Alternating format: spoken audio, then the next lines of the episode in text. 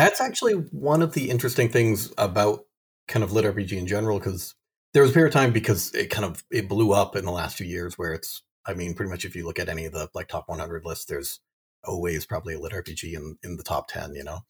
Mhm. Um, and because it blew up, there's a lot of people that sort of jumped into it as kind of write to market types, you know what I mean? Yes. um, where they're just trying to follow a formula and, and do what they want. And um, it was weird. There was a period of time where they were trying, and they kind of. It seems like now they've kind of backed out a little bit because the one thing that you can't, you can write to market. There's no, no reason why you can't. Mhm. But the thing that you can't fake about it is this genuine love of nerddom and video games. Yes. Absolutely. hmm You know, so you can always tell. You can like the readers can sniff it out a mile away.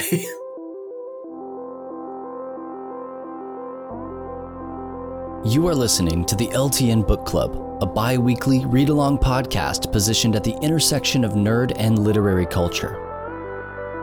Our show is hosted by Madeline Turnipseed and is a proud member of the LTN Podcast Network. For more information on the show, the hosts, the books they're reading, and to subscribe, please visit lovethynerd.com slash book club.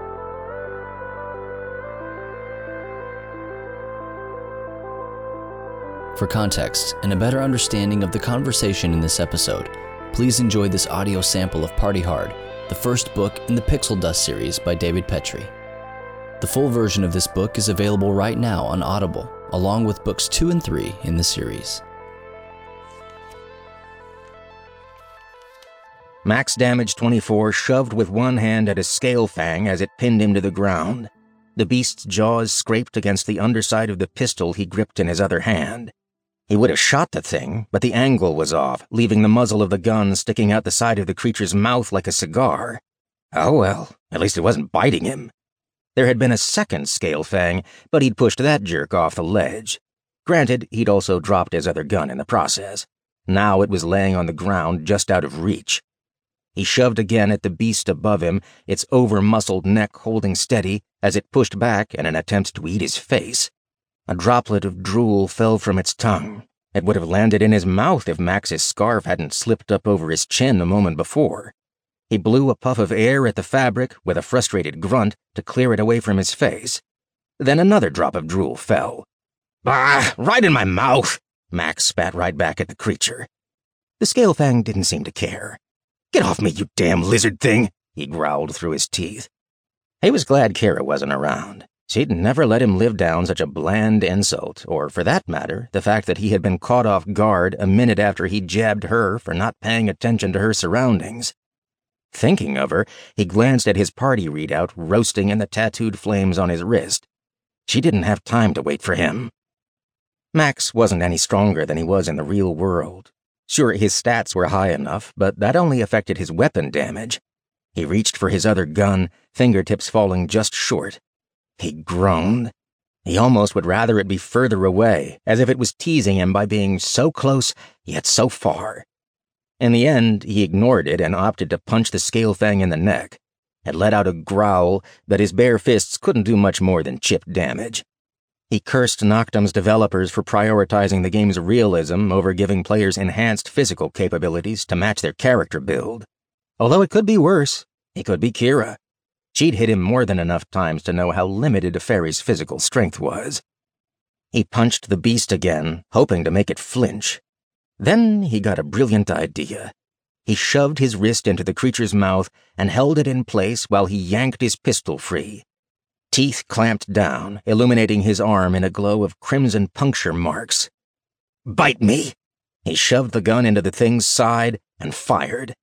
The scale fang reeled backward, letting Max roll out from under its weight. He snatched his other pistol from the ground and fired twice to put down the threat. Max stood as the red glow faded from his wrist, and he spat out his scarf, which had somehow gotten back in his mouth during the struggle.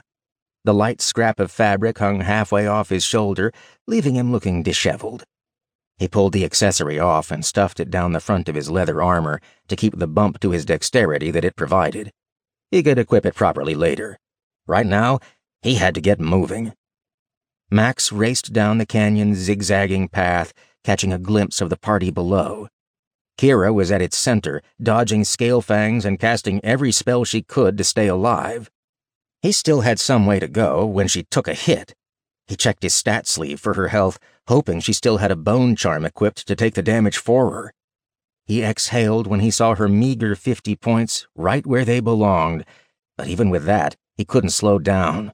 No, worse, he had to move faster. The next attack would kill her. He examined the path, finding a place where it doubled back further down. He was still over 30 feet above the canyon floor, but the ledge below was halfway in the middle. It sparked an idea. He glanced at his own health and ran the numbers, estimating the fall damage against his defense and remaining health. He nodded to himself, then took a running leap. His boots hit the ledge with a crunch of crumbling rock, and he lost track of which direction was up for a moment. Then it was obvious. The ground met his feet with a sudden jolt of simulated pain that faded as he tucked his body into a ball. From there, damage registered all over. He rolled, working with the momentum until he found his footing and slid to a stop on one knee between Kira and a few hungry mouths. He drew his pistols in the same motion and opened fire. A cacophony of sound and smoke erupted from his hands, his eyes darting between enemies to make each bullet count. It was his turn to catch the scale fangs by surprise. Swirls of smoke trailed around him until his magazines ran dry, the slides of his pistols locking back empty. The first wave of the culling was finished. Lifeless reptilian bodies littered the ground around him. He stood motionless for a moment, still aiming his guns in opposite directions.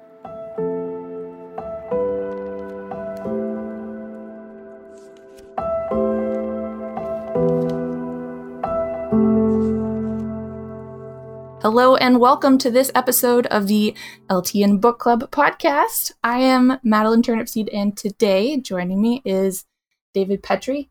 I should have asked you how you say your last name. Is that how you say your last name? I apologize.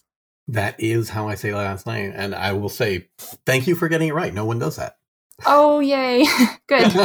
Welcome, David Petrie, uh, to our podcast. You are the first author uh, we're going to get to interview, so I'm really excited to have you on today. Uh, David is one of our LTN community members, and back way back when I said we were starting this podcast, he messaged me and said, "Hey, I'm an author and I have these books out. If you would be interested in uh, reading them." Um, and so I looked him up, and I read the first book of his Pixel Dust series, um, Party Hard, and that's what we're going to talk about today. Uh, I know you talk about this on your on your website a little bit, but if you wouldn't mind for our listeners, what is Gamelit or Lit RPG? Is there a difference? There is. um, so basically, the series in question here is a is actually it's a gamelit series. Mm-hmm. Um, so what that all that means is that it takes place in a setting that has a game like atmosphere, um, where it could be I mean, like things like Ready Player One, where they it takes place within a video game. That's mm-hmm. gamelit. You know, there could also mm-hmm. be they've been sent to another world and there's game like elements there. There could be anything that has game like elements to it. Um, okay. The part where lit RPG sort of differs from it is that you start to get like all these crunchy stats in there. Um, okay. Where like people actually there's like you actually have to track levels, so it's it's kind of like you're reading a D and D campaign. Mm-hmm. That's interesting. Um, it seems like this i guess the first time i ever really thought about this as a genre was not even a book. It was uh, like sword art online. It's kind of yep, my introduction to count. this is a story based in a video game. Um, yeah. But my my actually, husband has go ahead.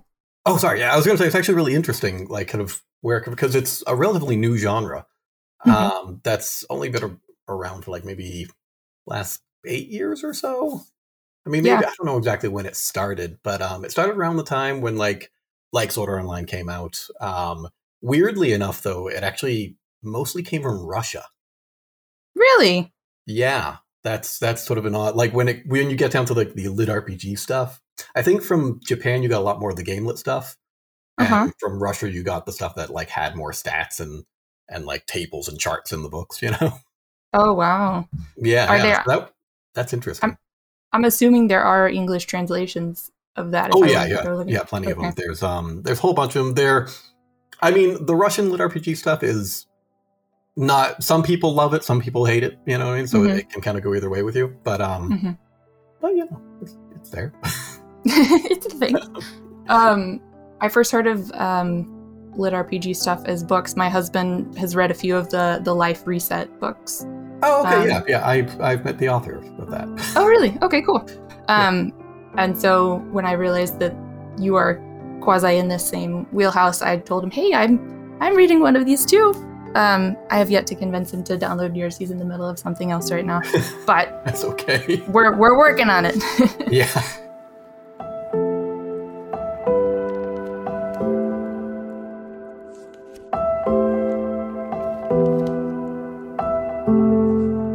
one of the things that I liked about the world of Pixel Dust and Noctem is that uh, your characters are definitely based in our actual world. Like they they come up with references all the time of stuff that your average nerd would recognize. Like the Yeah. whole conversation about Farnsworth being from uh, either from Fringe or from I think Max initially said uh, from, From Futurama. Futurama. Thank you. I'm blanking. Yeah. Um, and I think that there's a lot of books that that say, "Hey, these are nerds," and they try and push that they're nerds rather from doing like pop culture references. Instead, they do like, I guess, how book smart they are. Um, and so I Hmm. really appreciate that you included those aspects. Um, That's your work. actually one of the interesting things about kind of lit RPG in general, because there was a period of time because it kind of it blew up in the last few years where it's I mean, pretty much if you look at any of the like top 100 lists, there's always probably a lit RPG in, in the top 10, you know? Mhm. Um, and because it blew up, there's a lot of people that sort of jumped into it as kind of write to market types, you know what I mean? yes. um, where they're just trying to follow a formula and, and do what they want. And um, it was weird. There was a period of time where they were trying, and they kind of. It seems like now they've kind of backed out a little bit because the one thing that you can't, you can write to market. There's no, no reason why you can't. Mhm. But the thing that you can't fake about it is this genuine love of nerddom and video games. Yes. Absolutely. hmm You know, so you can always tell. You can like the readers can sniff it out a mile away. nice. I I really liked I really liked that because I like feeling like that just adds another layer of relatability to your characters. I suppose that it says, "Hey, these people like all the same things that you do, and they have watched yeah, all that of these was really a shows." big goal of it. hmm were really well done. Um, but one thing new that you did do is you have, while there's recognizable classes in the world of Hmm. Noctem, um, you've given them all original names. Uh, can you tell me a little bit about why you decided to do that? I mean, basically, I mean, as far as classes go, there's there's sort of like two paths you'll get in the genres. You'll get some characters that are kind of very, I don't know, Skyrim-ish, where it's, it's a Mhm. character that can do everything, and and they just um, like whatever they want to do, they can learn, and you know they don't really need help from anyone. And I really wanted to make something that was much more class specific that pretty much no one, no single character can do everything or survive on their own. So I wanted there to be a lot of dependence amongst the party because it really is. It's a book about friendship, and I wanted that to be Yeah. kind of firm in the the mechanic as well. So I wanted a lot of the the class to be recognizable, um, that you can kind of get get a hint of what what they're supposed to be and, and how they react, you know, and just giving them a name that suggests that, you know, that sort of Mhm. worked out for me. Um, It's a Mhm. little bit different from the the the more classic tropes, you know. Yep. Yep. Uh, the one that I was the least kind of have had the most trouble making a comparison to would probably be um, max damage 24's class, the the Fury. Yeah. Which I mean basically he's a complex thing because it's just it's he's the character himself is based around um he's based around the energy that like he's based off the energy that a lot of guys get when they're winning at video games. Yes, Um, so he's just like all all bravado and and you know Mhm. um just dual wielding pistols and whatnot, you know, just unrealistic unrealistic and unreasonable combat.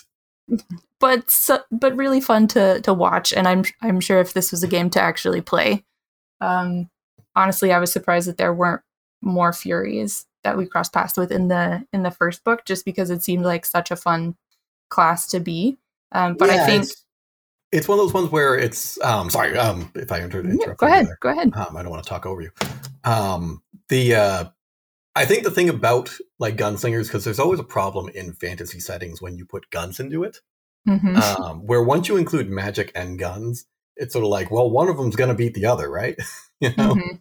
Um, and in this, it, he has the same problem where um, there's once you put in things like shields and stuff like that, uh, guns can only get so far when you get to like PvP and everything. But because it's meant to be a system that's one player supporting another, it kind of still works and fits in. You know what I mean? Yeah. But it's still a Yeah. tricky class to play. And I mean, if you do continue the series, there is an, another Fury that um you will get to meet. I've started. I've started um, second book, but Oh, really? Not that Yeah. far. in. Yep, started Pyramid Nice. Game this week. Cool. That's Um, actually, I think that's the one that is probably most readers' favorite. Really, Yeah. it does. So I don't think this is a spoiler, uh, but it does seem that you are like, whereas this first book uh, was set up towards one type of fight that you might find in a in an open world video game. Mhm. um, pyramid game is set up towards another type of fight. So I think, I think just that um, conceit in general will, I'm hoping, set us up to to meet a lot more players in the game. Oh yeah, yeah. You, the the cast gets a little bit large. I feel bad for the um uh, Travis, who's my the narrator of the audiobook. I always feel bad because I think there's one chapter in the third book where I think he's going to do 18 different voices in the same chapter. Oh gosh, yeah. so that's fun. that's a lot. Yeah, yeah. That's a lot. He enjoys That- it. It's okay. and he, I, I enjoyed his his um, performance, I suppose, uh, for the first book. So he did he did a good job. So oh far, yeah, he so did a fantastic job. yep, he did. Well, I guess since you were talking about Max, I can bring him up. oh, yeah, Um, go for it. so max damage 24 uh, is I, I get what you're saying absolutely about him having that energy of where you're just on this high and you're just winning winning winning all the time Mm, i absolutely see that. Uh, and it was interesting for me and i will try and make spoilers as mild as possible for but Yeah. for most of the first book he has a pretty flat character arc. Like he's he's going up against a lot of external threats and having external problems to solve but not very much internally until we get pretty Hmm. close to the end. Um and for a while i was like he's doing it. He's making his main you as in he david uh, he's making his main character have a flat arc and i just never see that in in like starts of series. Um so it was a little bit wild to me but you you were pulling it off. Absolutely. Um and then towards the end he does get a little bit of uh of internal conflict and development. Um did you did you intend the story to start out that way or It's actually kind of interesting because yeah, it's because the thing about it is so Max is, I guess, for a lack of a better option, he's the he's the hero of the series, Mhm. and that is what it is. But the point of the first one is sometimes the hero is not the one who matters. Yep. I, Um, yep and so it's kind of like like sometimes it's not about it's not about being the guy that does everything. Sometimes it's about just supporting your friends. hmm And so that's why he's sort of like through much of it, he's kind of just a badass that's just shooting stuff, you know, throughout Mhm. the thing. Mhm. Um, and then he kind of has, has to take a look at things as as he gets towards the end, you know. Yep. Yeah. Um uh Kira Bell, uh Max's Hmm. partner, uh she plays the fairy class. You're listening to this and you haven't read the book. Um or I guess fairy race and then she plays Yes. a a feather She's a breath mage. a breath thank you a Yeah. breath mage class. Um she it was their whole dynamic was really fascinating to watch Hmm. uh, throughout the first the first book. And i know that's congratulations i know that's what you were going for. You did it very well. Um but i really i really enjoyed kind of just like the little slightest things that they would do um either to encourage each other or to um give each other a hard time um pick each other up it was really it was really nice to see like the subtlety of their relationship at times um whereas i think their relate their interactions with a lot of the other characters in their group that maybe they weren't as good of friends with um they had to they had to do bigger actions or or bigger Hmm.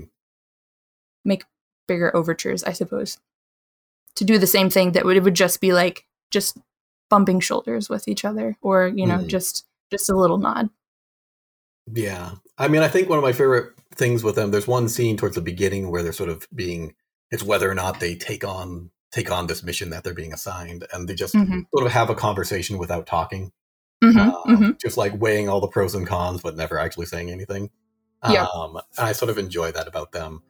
Um, their comp- their relationship over the series is kind of complex because it's um, they're basically two best friends and they have this really positive relationship, like on the surface. But there is there's some more negative behaviors where some of the relationship isn't as positive. Um, Mhm.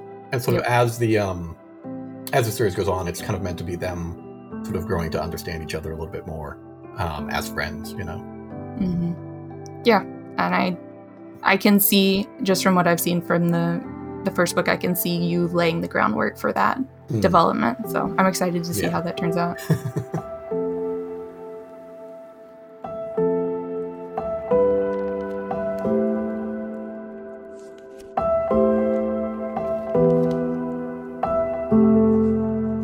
So the world of Carpe Noctem, um, Mhm. again, if you're listening to this and you haven't read the book, um, is uh, a video game that people can play while they're asleep if they're, for lack of a better term, plugged in to this Yeah. rig.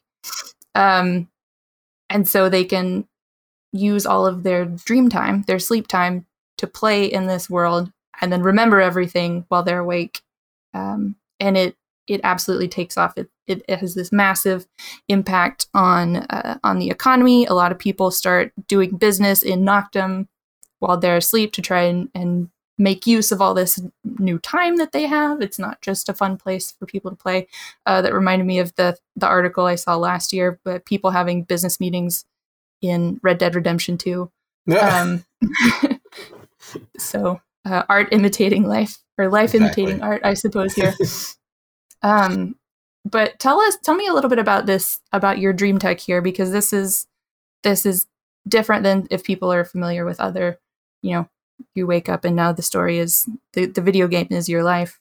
Um, yeah. Tell me a little bit about how why you decided to take this the direction that you did. I mean, one of the things that I re- was really important to me in the start of this was I wanted to create a system and a world that was plausible. Mhm. Um, that if technology was created, this is how it would be used, um, Mhm. based on what our our current society uses technology. You know, because there's a lot of people that will make um make a story and it's it's all like all the AIs are completely realistic, like they're all individual things with their own personalities, and I mean that just brings into the whole world of um, are they real? Are they not? Is that is that a human humanitarian problem? You know what I mean? Mhm. Yeah. um, stuff like that. And um, so it's it's meant to be a world where, like, if you had access to this technology, I mean, businesses would try to use whatever they could to exploit it. Um, you've got you know other players will use whatever they can to exploit it. Mhm. Um, the company itself is fortunately relatively supportive Yes. okay with it, you know, yes, which there's was a little different, but Yeah, and that's I think that's the the most refreshing thing about this is usually when it's like, oh my goodness, you know, your the effects in a video game have effect on real life. Usually the company is the big bad or someone in the Mm. company is the big bad and and in this in your setup here, the company is like, "Hey, um we want to try and help make this right and we're sorry it happened and you all get a ship when we're done with this and all of this get a ship. real Yeah. life money and um They're so that was do a job. Yeah, that was all. really nice yeah. hmm um and it's fascinating that the way that people adapted the world of Noctem to then be able to make real life money like you have people um ginger snaps being one of them Yeah. who who work in the dream world and then or in Mhm. Noctem uh, and then can then benefit off of their earnings uh, Yeah, in- that's how, how she supports her family, you know. Mhm. Yeah, But, absolutely. um, I mean, the other thing is when it comes down to, I mean, a big reason for, a big motivation for it is if you think about how everybody is today. I mean, we're we have no time, you know. Mhm. Um, we some people work two jobs, you know. Some people they have a, a two hour commute trying to get somewhere. Um, Mm-hmm. Just being being given the gift of getting back, you know, eight hours at night that you can then use for something, um, and whether you're using that for trying to earn extra money or trying to you know socialize maybe you're just trying to go out with friends um, or if you're using it to go fight gigantic monsters like the characters in the book but yeah. you Yeah. there's options hmm and I think uh, I think you laid out really well how real this world has become uh, to the players. That it was um, it, for some of them became way more important um, than what we would consider the real world. That Mm. um, basically that they just took they took crappy job so that you can work enough to afford your rig, and then you plug in and play games all night because that's that's the thing that you want to be doing with your life is having adventures and hanging out with your friends. Yeah, you're getting to make your own stories and things like that. And it's really interesting. I will try and talk about this without spoiling too much. It's really interesting uh, the way that you, um, basically, the different characters start to realize in and of themselves how much real, how much more they value Noctem over their physical life. That it's made changes on how they express themselves, that they feel more comfortable sometimes being in uh, being in Noctem, or that bad things that happen to them in Noctem are much Hmm. more much more impactful maybe than less ideal things that happen to them in real life. Yeah, because I Um, mean, if they're spending a third of their life in there at that point, Mhm. it's like that's gonna become like a part of their lives. It's more than just like you know firing up, you know, an. MMO or something that you play for a few hours. Yeah. I think about uh, like Kirabel's conversation with Corvin about Mm. um, you know, this is what it's like to get harassed. And uh, at first, I was a little bit off put because I was like, well, Kirabel is played by Seth. Seth never has to deal with this in real life. Mm. Um, but at the same time, I was like, well, to Seth, Kirabel is as much a part of him as his physical body is. Mm. And you still, because of the the technology of Noctem, you still get all of the your brain fills in what the game isn't providing, basically. yeah, Um, which is a really neat thing. But also off like but also kind of negative in this in this sense. Um so for Seth slash Kiraba, this is this is a problem. And it it just shows how real and how important Noctem has become to him. yeah. And when her. it comes to that, I mean, one thing that I, I think that we kind of have a lot of trouble with, like in today's time, is that perspectives of other people are kind of like kind of matter, and I think we have a lot of a lot of people that are trying to not see the perspectives of other people as valid. Yeah. Um, so this was really a chapter to show the experiences of somebody else um, and what they've had to deal with and put up with. And it's sort of weird that you mentioned that chapter because it's it's a chapter that sticks out pretty pretty heavily in the series um, hmm because it is the chapter that earns me the most five stars in reviews, hmm but it also earns me an occasional hate one star. Oh, um because it's it's harsh um you know what i mean it's it's basically going through i've had a lot of people um comment to me and or message that that's a very accurately wi- written chapter in Mhm. terms of what people have had to deal with um and in the way it's presented but some people don't want to hear that so yeah. so Yeah. yeah, that that gets me the one star Yeah. I imagine a very easy argument is like, oh, this is a game. It doesn't matter. And that's exactly what you're trying to to discount, I think, that argument in this yeah. chapter is saying this isn't just a game to these people. yeah. This is this is important to them. This is their life. Hmm. But even the fact that, like, when it is just a game, because I mean, one of the problems is that the stuff that goes on in that chapter, even though like there's less, there's no physical element to it. Um, There's, um, I mean, that behavior is it's constant in in video games. Yes. know? Yes. and it matters. It matters just as much there. You know. hmm Yep. And and that's why, for the large part, that's one of the reasons that I don't play many multiplayer games, so that I can just know that I just have. If I'm going to be angry, it's I'm just going to be angry because I'm not good enough at this game to advance, yeah. not because there are people giving me a bad time. yeah, exactly.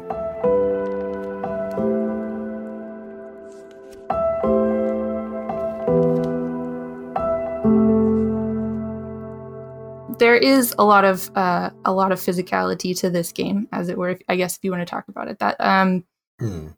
the action sequences uh, Mhm. in this book are really well written. I was never confused about where anybody was. I always knew what was going on. Um, for the most part, I could picture exactly all of the dungeons and the boss fights that you had set up. Hmm. Um, at one point there's a very claustrophobic scene and i was listening to this while i was trying to fall asleep and trying not to Oh, have a mini, a mini a mini panic attack listening to uh kira bell try and slide under this massive rock wall. Um how do you set up your action sequences when you're writing? Uh do you like sketch everything out on a on a whiteboard? Do you just kind of this is what feels natural uh, based on what's happened already and where I want my climax to be? How do you do it? Um, well, so the um, so Party Hard is a book that I I don't know if you you're you're familiar with the term uh, pantsing. Yes, yes. Yes, I I pantsed this whole book, um, Pantsing which listeners being riding by the seat of your pants, meaning you're to some extent making it up as you go. yeah, there's no there was no plan. Um, that's not true. There was a, there's there's a plan, but it's in my head, you know. Yeah. So um, that I did know what I was doing, but um, I just didn't write anything out. Um, I do now, um, due to um, what my publisher would like from me is they I do do uh, outline things now. hmm just so that they know what the books are going to be about before I write them. But um, so that's always helpful. But um, but at the time I was not. Um, I had done this, written this book before I had had a contract and everything. So I just sort of like, and I didn't know. I literally, I'm a great example of someone that does not know what they're doing um, when they started out. um, so it's it's strange that it did well, but um, but it's one of those things where I sat down and just said, I'm going to write a book because I've always wanted to write a book. Um, it's something that I never thought I'd be able to do, but it worked. Surprise. Yeah. But as far as action sequence go, that's the thing that um, you know, of of the readers of this of our publisher, whatever. That's probably the thing that I'm I'm known for the most Mhm. is action sequences, and really the it come boils down to a couple different things. Um, just a like writing it in the kind of character of the character, so that the the combat works like that character would fight, if that makes sense. Um, Yeah. and um, the environment. Um, sort of like if I've got a really cool, I mean, the thing that you've got about a dream based game is you can have these really grand, epic environments that are massive and you know whatever they can fight in a whole city or they can be just like a small claustrophobic hallway. Mhm. Um, you can do anything with it, and using the environment built into the action really helps to sort of punch it up a bit. Um, the but the big most important thing about it is is basically the situation surrounding it. Um, you can have an extremely well written action scene, um, or even just action scenes that are really well done in movies, and it can be Mhm. either kind of bland or it can be fantastic if the story around it and the motivations and you know the characterizations of the the people involved either matter or don't matter. Um, Sure. So if Yep. you're you care more if they're they're fighting to save a friend and you actually have an attachment to them, you know. Yeah, absolutely. That's what makes them work. hmm That's true. That's true. That does help quite a bit. And your all of your all of your characters are all lovable in their own ways. Um, so and, and it was it was nice to have um like a what do they call it an ensemble an, an ensemble cast. Um, Yeah. To where you get to know everybody a little bit um, Mm. and see them work together all the time. Yeah, most of them do get like at least a little bit of attention. Um, there's Mhm. couple, in the first book. There's a couple characters. I don't get to spend nearly as much time as I'd like to on like Ginger or Keegan. Um, yeah. but they do get um, like as far since you are reading the second one, I absolutely love where where Ginger's story goes. Um, Yay. She's one of my favorite characters. So I was really uh, excited when she showed up uh, to karaoke with her kids. Ah, um, I was really excited for that. Um, Nice. I'm not much past the uh, the scene after uh, Alistair leaves the karaoke bar, so mm. I'm hoping her kids get to play a little bit bigger part in this book. We'll see. they get they get a they get kind of a, a supporting role, not a huge role. That's fair. But um, fair. but one of them does get larger in the third book. Okay. So you know, Yay. I look forward to it. it's a family Um, affair. Yeah. Oh, wonderful. I like those.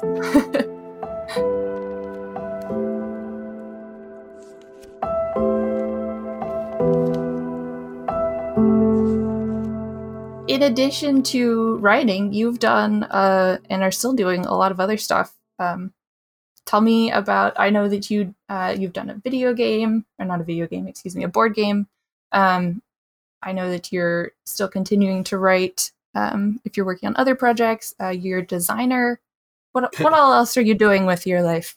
With your Uh, well, I haven't- multiple I jobs? done much design really. Um, I do a little bit of design for just myself and, and my wife's projects. Um, but I was a graphic designer for over a decade before I Mhm. sort of did any of this, and um, I I don't really have an interest in going back to that. That's totally but, fair. um, in all honesty, but um, the uh, I think writing is more reward re- eh, rewarding, um, if I had to say. But um, but yeah, we um we made um my wife and I run a company called uh, Poison Fish Games, which Mhm. um some of you guys might might know or might not. We made the game No Regrets, which is the game of art art and poor life choices um, which is um, if if if you know me, I, I have a significant amount of tattoos, um, which that game is based on tattoos, um, Mhm. which is a fun, silly thing. But um, it's uh, which I I mean, it's one of those things where your the whole goal is to get cool tattoos and look badass while making your friends look lame. Um, I'll point out that um, when it comes to tattoos, like get whatever you want. You don't really have to answer to anybody. Um, if you don't, you know, you can get whatever you want. Most of my tattoos that are in that game are not in the badass category. Um, oh, no, no, I'm pretty much covered with um, woodland creatures and flowers. So, I, I like all of those, so they're not badass, but you know, I like them but they're not bad. They're just maybe not badass. Yeah, exactly. I mean, I get a little fat mouse in a teacup. You know. that's adorable. oh, I will say that if you are interested, uh, is your is your Patreon still alive? Still? Oh yeah, going? yeah. It's um Okay. I have a Patreon. I basically just um I do have um I have a book coming out um in two weeks, the twenty sixth. Um, which I think this is airing when? The twenty Uh, this will be, I think, right next to their the twenty fourth. Yep. Yeah, so like in two days when this airs, I a coming out. Um Yay! but um and my my patreon is is up and it's uh it's generally you get like a f- there's um you can read pretty much everything i've written on there um Mhm. and um it's not always uh, the final edit stuff um but it's you know work in progress stuff you know what i mean but um the Yeah. first book of the new series because i've basically been working on uh since um march when like we all got locked into our houses um, Mhm. i've written three books in that time Wow! Oh my goodness. um, which I'm finishing up the. I just finished the third one uh, last week, um, Mhm. or the first draft at least. Um, so I'm just doing my edits now, but um, before sending it to act, the actual editor. Um, but yeah, so there's a new series, um, which is kind of a horror comedy um, that is coming out. I am uh, very excited for that. Yeah, yeah. that's that's that's what we do. It's it's a fantastic series because it's it's you still get the same like kind of humor and um action as you know the, Mhm. the Pixel Dust series, but it's um it's a great deal more violent. Oh, okay. but um but in a um in a I want to say I don't want to say cartoonish way. I want to say light-hearted violence. I don't know. Okay. Comedic But, um, violence. I mean, I don't, I don't know. It's just like it's, it's a very unique character. The main character is kind of like a heavily flawed guy. Mhm. so it's he's been a, a ton of fun to write. Um, I played, I played that. I played him as a D and D character once. Oh. Um, and like after I wrote the first book, I was just like, I'm gonna play that as a character, and it turned out to be like the best campaign we've ever done. You know? oh wow. yeah but um just he's an unpredictable jerk so i look forward to that releasing in two days apparently when this airs no pressure. That's exciting. and the book is Yeah. the book is called ravenous Ravenous. Yes. Wonderful. Adding to wish list now. Yeah. Um, But I bring up Patreon because if, Ooh. apparently, if you pay David enough money, he will get a tattoo of your Oh, God, designing that's on there yeah on his Um, body. so that's a that's a leftover from when we did our kickstarter for our um our card game um which Mhm. that was that was like the joke option that we put up there it was like five thousand dollars and i'll i'll get a tattoo of whatever you want within reason nothing horribly offensive but um sure. And tech, I would have done it, but I did not expect anyone to pay me five thousand dollars. No takers yet. No, no, but I did. I translated it over to um my Patreon because I was just like, eh, why not? No one's gonna do it. It'll be silly. um, and then someday someone's gonna do it. Um, Of course. but I don't care. Why not? Well, Thank you so much for for talking to me today, David. I'm excited to keep reading in the series to check out Ravenous in the future. Um, where can people find you online? Um, you can find me a number of places. Um, my website is just david-petrie.com. The dash is important because there is another David Petrie, apparently, who Oh. has a website. so there's a dash in the middle. Um, you know, I'm, uh, I'm on Facebook. Uh, Twitter is, uh, my username is Tavern Told Tales, um, Okay. which is the same on, um, is the same on Instagram, actually. Um, so I'm there. The easiest place to find me, though, um, so the publisher that I write for is called Mountaindale Press. Mhm. Um, they do in the lit RPG um, genre. They do a lot of like the the best books, you know. Well, awesome. So um, uh, that's that's a, a great company to work for if you're lucky enough to get in there. But um, I run their Twitch channel um, that we Oh, just yeah. started Mhm. um, like last month. Um, and so that's probably the easiest way to um, to find me. Just you can just go on and say hi. Um, but yeah, that's just Mountaindale Press on, at Twitch. You know. Very cool. Uh, again, thank you, David, so much for Oh, coming problem. on today. Thank Um, you for I'm having me. Absolutely. Um, I'm Madeline Turnipseed. You can find me uh, on Twitter at mad underscore seed. I'm around the Love Thy Nerd community Facebook page and the Discord all the time. Um, while you're hanging out with Love Thy Nerd, please check out all of our other podcasts. Uh, we have Humans of Gaming and uh, Free Play and uh, The Poll List and um, Church Nerds and Two Words and LTN Book Club. Uh, thanks so much for joining us today, and we will talk to you later. This has been the LTN Book Club. Our show is hosted by Madeline Turnipseed and is a proud member of the LTN Podcast Network. For more information on the show, the hosts, the books they're reading, and to subscribe, please visit lovethynerd.com slash book club.